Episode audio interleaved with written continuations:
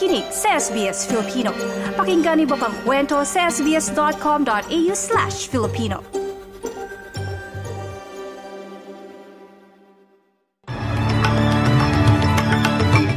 Sa ulo ng mga balita ngayong ika-6 ng Oktubre taong 2023. Rental vacancy rate sa Australia bumaba sa 0.8 nitong Setyembre mga maagang bumoto para sa Indigenous Voice Referendum umabot na sa 1.2 million. At bilang ng mga nakararanas ng iba't ibang kondisyon sa mental health sa bansa, tumataas.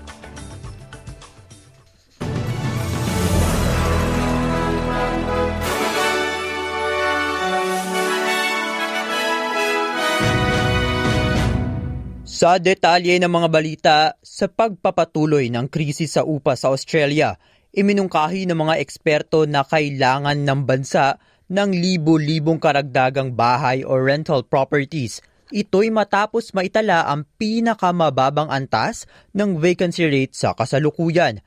Napag-alaman ng real estate group na Domain na bumaba sa 0.8% ang rental availability ng Australia nitong Setyembre ang pinakamababang na itala mula Marso.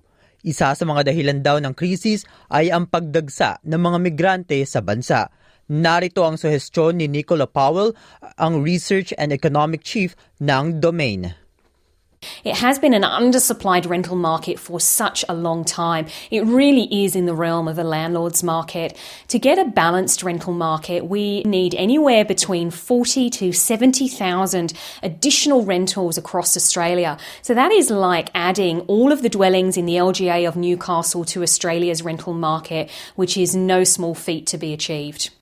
Samantala, umaasa si human rights lawyer David Mann na matutugunan ng mga bagong reforma ng gobyerno ang backlogs ng protection visa application ng mga asylum seeker. Ayon sa pamahalaan, sinasabi ng iilan na kabilang umano sa tinatawag nilang false asylum ang nagawang manatili sa Australia ng hanggang labing isang taon bago ma-finalize ang kanilang mga kaso.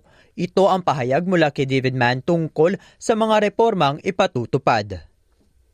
These reforms have the real potential uh, to make a major difference. You know, it's because in part of the major injection of resources right across the system, from the department right through the tribunals and the courts, and to ensure as well that people are able to get the legal assistance they need to properly present their claims enables decision makers to make fair and efficient decisions and also reduces delays as part of that.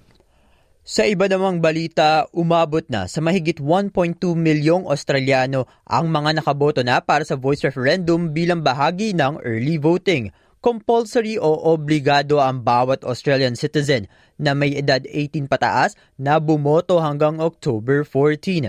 Para sa ibang detalye tungkol sa voice referendum, maaari ninyong bisitahin ang SBS Voice Referendum portal www.sbs.com.au slash voice referendum at ang SBS Filipino Facebook page.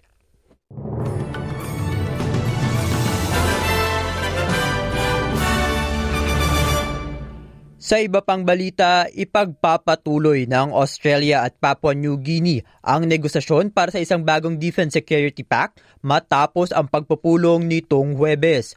Naglabas ng statement sina Defense Minister Richard Malls at Papua New Guinea Defense Minister Bakri Daki matapos ang kanilang pagpupulong sa Geelong kung saan layunin nito na ituloy ang mga negosasyon sa Bilateral Security Treaty. Samantala, tumaas sa 47% sa loob ng labing limang taon ang mga Australianong may iba't ibang kondisyon sa kanilang mental health. Ayon sa datos ng Australian Bureau of Statistics, mahigit isang milyong katao ang dumaranas ng problema sa kanilang mental health na may edad 16 to 24 years old sa nakalipas na labing dalawang buwan. Ang anxiety disorder ang pinaka nararanasan ng karamihan ayon sa survey maaari ninyong bisitahin ang SBS Mind Your Health website upang maging kaagapay ninyo kung sakaling kayo ay dumaraan sa ganitong sitwasyon.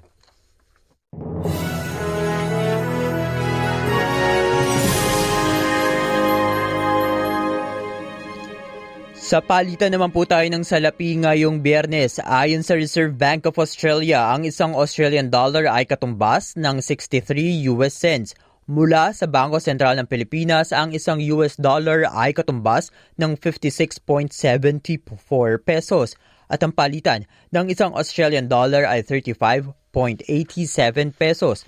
Sa lagay naman ng panahon ngayong biyernes, makararanas ng pag-ulan ng mga sumusunod. Melbourne sa temperaturang 15 degrees, Hobart at 13, Canberra at 17, Wollongong at 9, at 19, Sydney at 21, Newcastle at 23. Bahagyang maulap naman sa Adelaide sa temperaturang 19 degrees, habang maaraw naman sa mga sumusunod. Perth at 34, Brisbane at 27, Cairns at 31, at Darwin sa temperaturang 36. At iyan ang mga balita sa araw na ito. Ako po si Martin Tuanyo para sa SBS Filipino.